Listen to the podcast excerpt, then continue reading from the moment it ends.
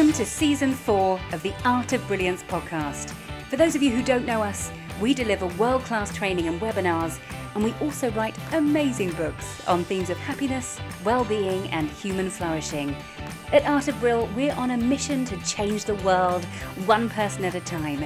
We pride ourselves on looking around at what everyone else is doing and not doing that. Which is why I'm excited, delighted, and honoured to bring you something completely different. Brief backstory. During lockdown, our boss, Dr. Andy Cope, had some extra time on his hands. So he delved into quantum theory and, to cut a long story short, made a breakthrough in the time space continuum that allows him to communicate through time. I know. Exciting. so, in series four, we're going to push the boundaries of podcasting to bring you interviews with historical figures. Kind of like Bill and Ted, except theirs were made up and ours are real. We'll keep our original themes of happiness and well-being, but wouldn't it be great to delve into history and look at happiness through the ages? Not guesswork, not through the eyes of historians looking back through time, but genuine accounts from living, breathing celebrities from yesteryear. Sit back, open your ears, and open your mind to the best and most creative podcast in the world. Okay, folks, advice. Stop what you're doing. Whack up the volume. Right, I'm going to do 90 seconds of intro to the broader stuff and then I'm going to introduce just the best podcast guest you will ever have right? So very quickly about of Brill, just some local stuff. Obviously we've got, uh, we're into positive psychology, the science of human flourishing. So in our DNA is to look around at what all the other training companies are doing and basically not do that. So do things differently, which this podcast is obviously an example. Nobody else, I mean it's so creative really, nobody else has invented a quantum time tunnel, have they, who takes you back into the past to interview figures from the past? No, they don't. Nobody else has, you've never heard of an interview with Vlad the Impaler about anger management before and never heard um, Gandhi interviewed before, have you? And, and his mantra of be the change. So we do do things differently.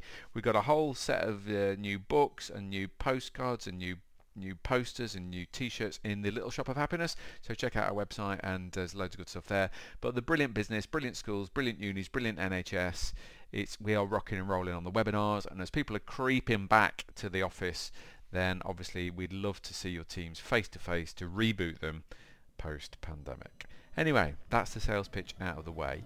Um, I don't know how to introduce it, so I'll just shut up crack on. Enjoy.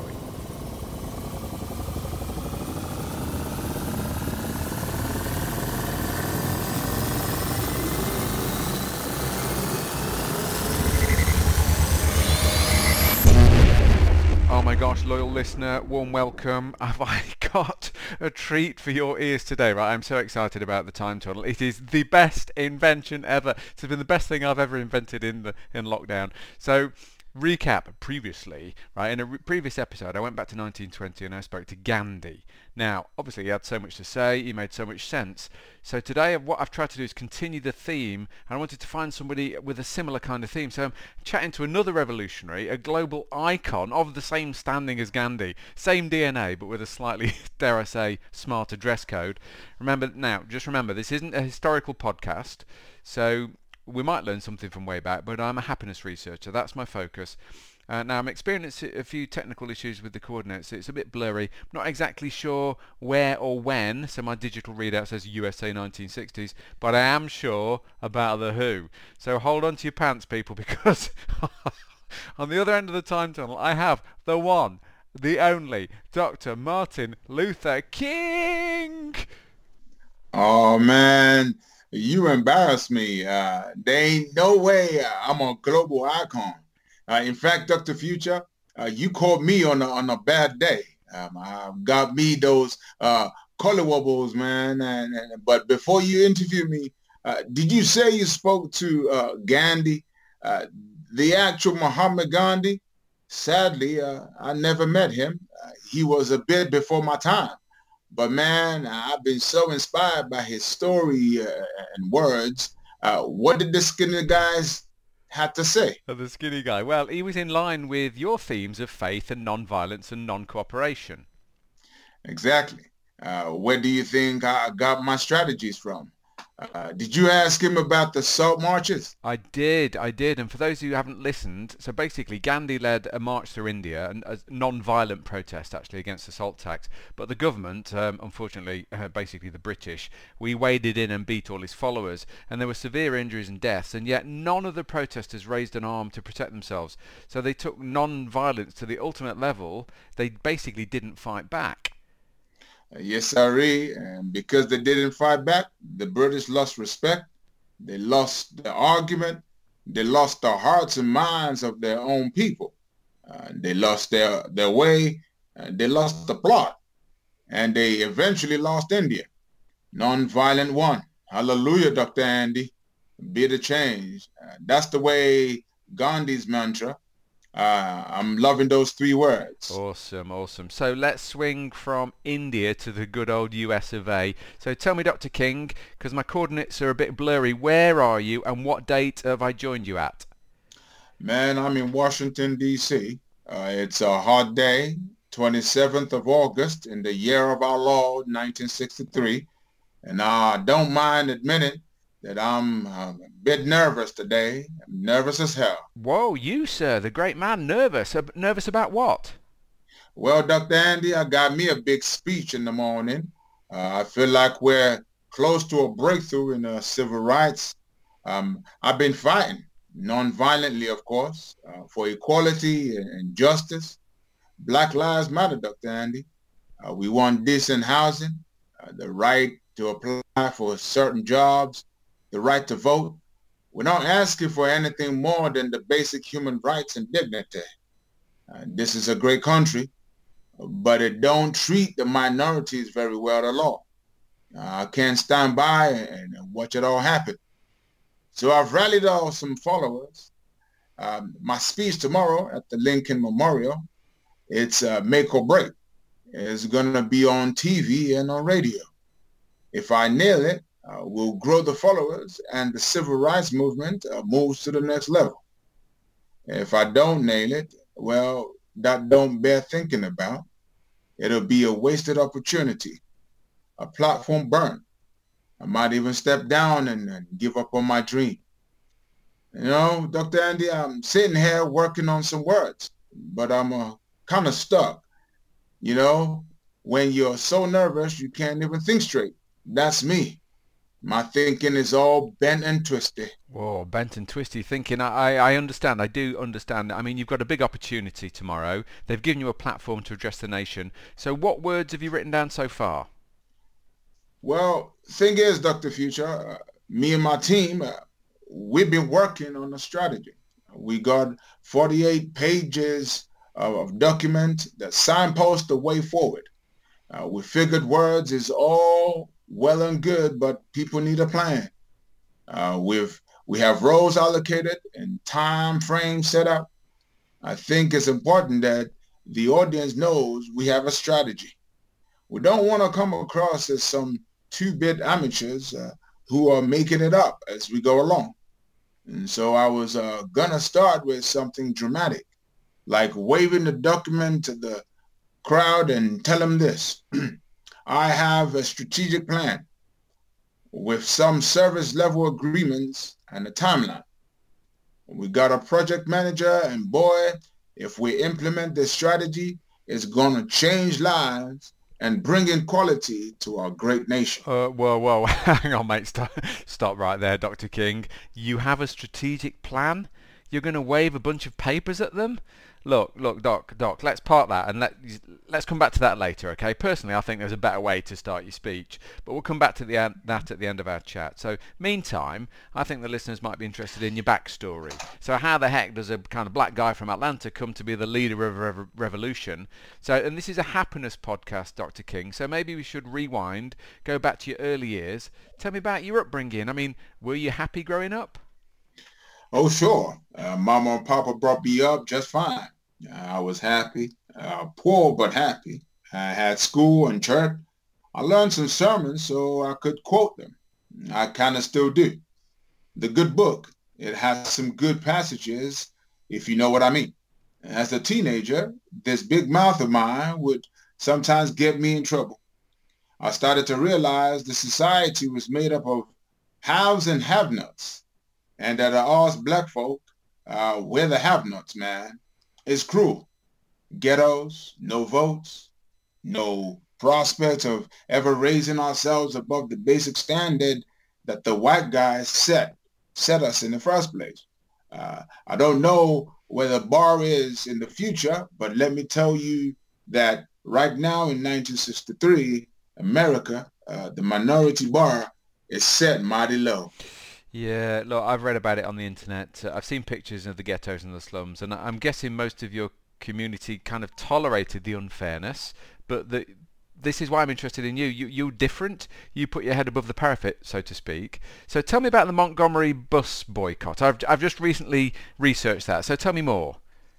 Oh, man. Uh, it, back in 55, there was a 15-year-old schoolgirl called Claudette. And she refused to give her seat up on the bus. Uh, we have these uh, Jim Crow laws. I sure hope they've been abolished in your future. And there is segregation everywhere shops, beaches, housing, even on the buses.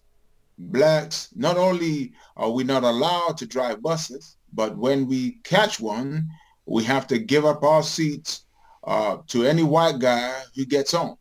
Man, let me tell you, 75% of passengers on buses are black. Why the heck are we standing? Anyhow, Claudette made a stand by not standing up and she got herself in a whole lot of hot water, but she was just 15, a minor. So the authorities uh, gave her and her family hell, but she never went to jail. But guess what? Claudette, only went and inspired a lady by the name of Rosa Parks. Uh, six months later, uh, Rosa did exactly the same thing, man.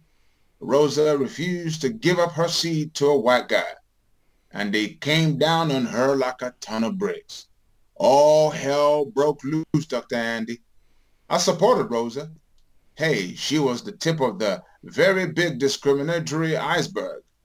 Like I said earlier, Dr. Dr. Andy, I was inspired by Gandhi.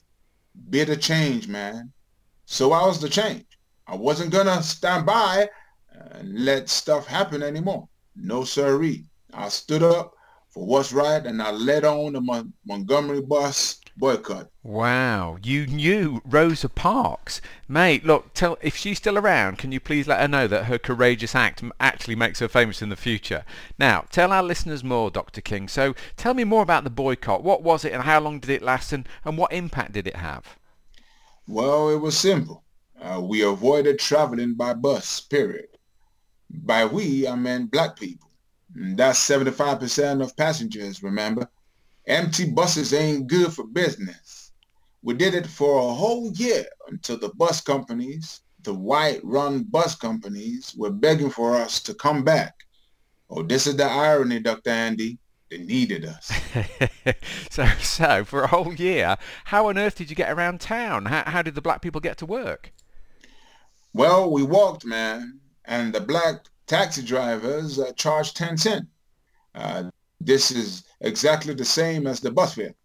Hey, and, and this brought tears to my eye. Uh, some of the white families picked us up uh, from home in, in their cars and, and drove us to work. Uh, that gave me hope, Dr. Andy. Uh, even the whites began to realize that things were unfair. you said this talk is about happiness. Well, I'll tell you right here and right now, these breakthroughs make me happy. And I think it might be to do with purpose. You know, having a calling, finding your passion. And the good old God Almighty put me here to make a difference. And even though the job is hard, it gives me a reason to get up in the morning. Uh, the fire is in my belly, burning bright, Dr. Andy. Whoa, well, but after the Montgomery boycott, you went to jail, right? I mean, you've suffered. You've actually been to jail? Hey, Doc, the authorities have been after me for ages. FBI tapping my phone. They all be listening to this conversation right now. Uh, they've been following me, trying to discredit me, accusing me of stuff. And there's uh, a vested interest, only in some of them, not all of them, in maintaining the status quo. So yeah, I done time. I've been stabbed. I've been hounded and followed and harassed and spied on. But like I say, for the first time in my lifetime, I genuinely feel we're getting somewhere. We've protested in Atlanta and Alabama. I take it as a compliment that the FBI are trying to discredit me, calling me a communist, uh, which I ain't. I am an optimist, a pacifist, a radicalist. Man, I'm an equalist. Plain and simple, I'm a justice warrior. You know, a non-violent man of Christian beliefs who thinks that all humans should have equal rights. I don't want to harm the white folk.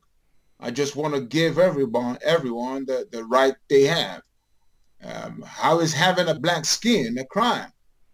Uh, why am I a second-class citizen? If the authorities are chasing me, that's because they're worried. They're stressed because my message is gathering momentum. Change, Dr. Andy. It's on its way. It's coming. Uh, which brings me back to tomorrow's speech. Uh, I don't want to blow it, man. I need people on board with my strategy. And I'm scratching my head as to, as to how it's going to happen. Whoa, gosh, that is powerful stuff, Dr. King. I mean, reading between the lines, you seem to be saying that if you have purpose, so a reason why, then you can keep going almost no matter what. So basically, the barriers that are in front of you are there to test how badly you want to achieve your dream. You've got a huge civil rights goal, and while I sit here listening to your story, it seems to boil down to this question. A question to all the listeners, whether they're considering their own goals, right? And it's this, it's are you interested or are you committed?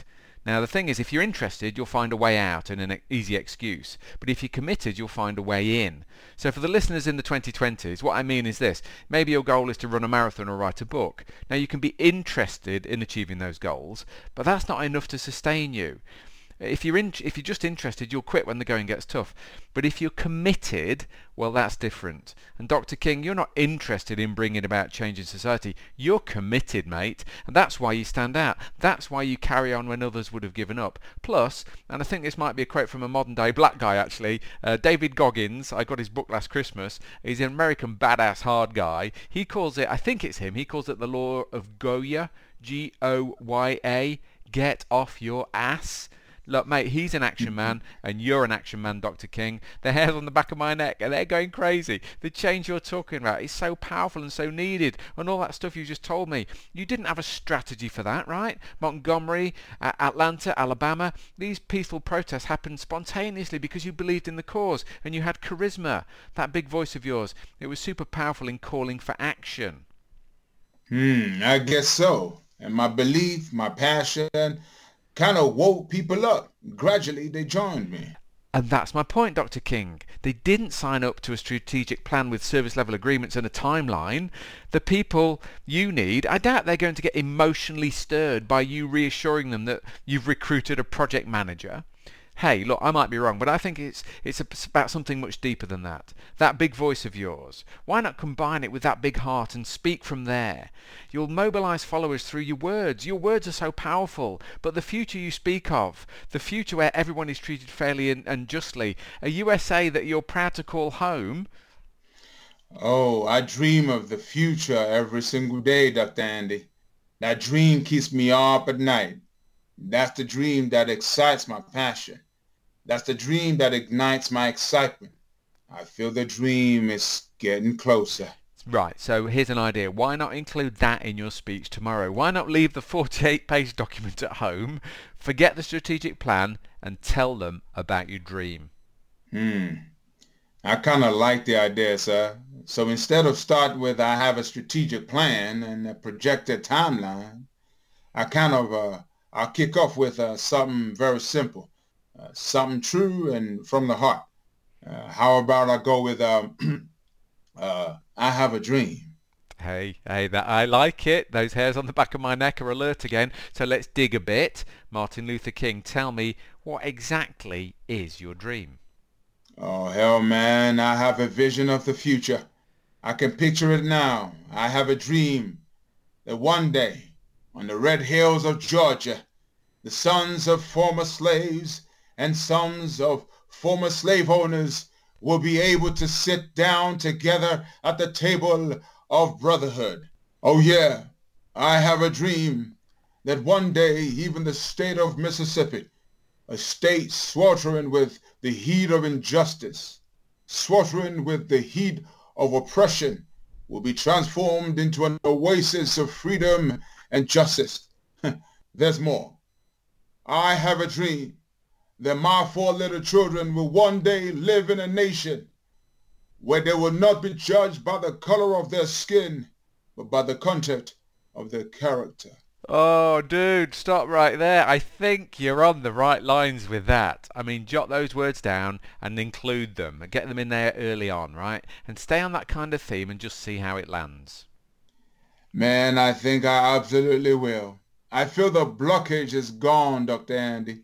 My thinking is clear. I'm confident about tomorrow. Even if nobody turns up, I'm going to bet up my speech. Mate, I've got a feeling that plenty will turn up tomorrow and that it'll go really well.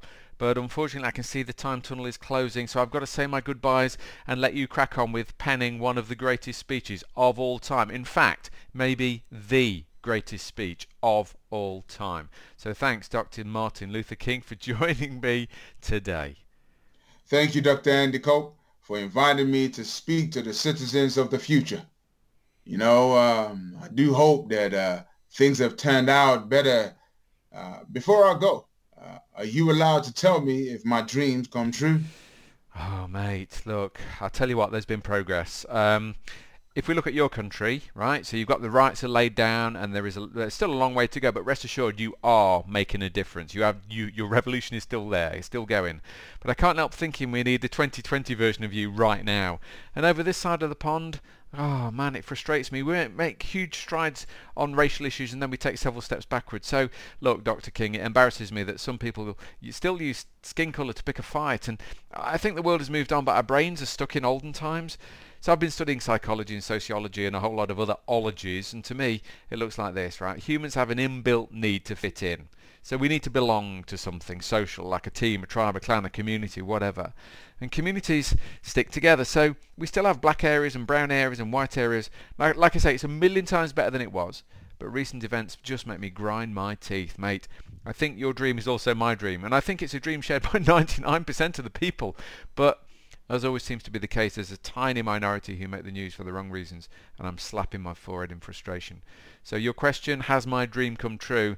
My short answer is it's still a work in progress, Doc, but enough people share the dream and enough people be the change, I think we'll get there.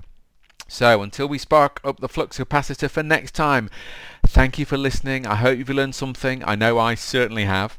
I think there are messages embedded in this podcast that apply to all human beings. You don't have to be the leader of a civil rights movement to apply the principles of purpose and passion uh, and finding a huge goal and getting off your ass and making something happen. Citizens of the 2020s, be the change and may all your wonderful dreams come true. Thanks for listening to the Art of Brilliance podcast. If you've enjoyed it, please subscribe and tell the world. A nice review would make our day. That's the very best way of getting like minded people to tune into our very simple messages about happiness and human flourishing. If you've hated it, please keep quiet. Remember, the world has enough negativity already, so be a lover, not a hater. Feel free to check out our training and the little shop of happiness at artofbrilliance.co.uk. Thanks again. See you next time for another amazing episode where we'll be sparking up the quantum time tunnel and chatting to a celebrity from history.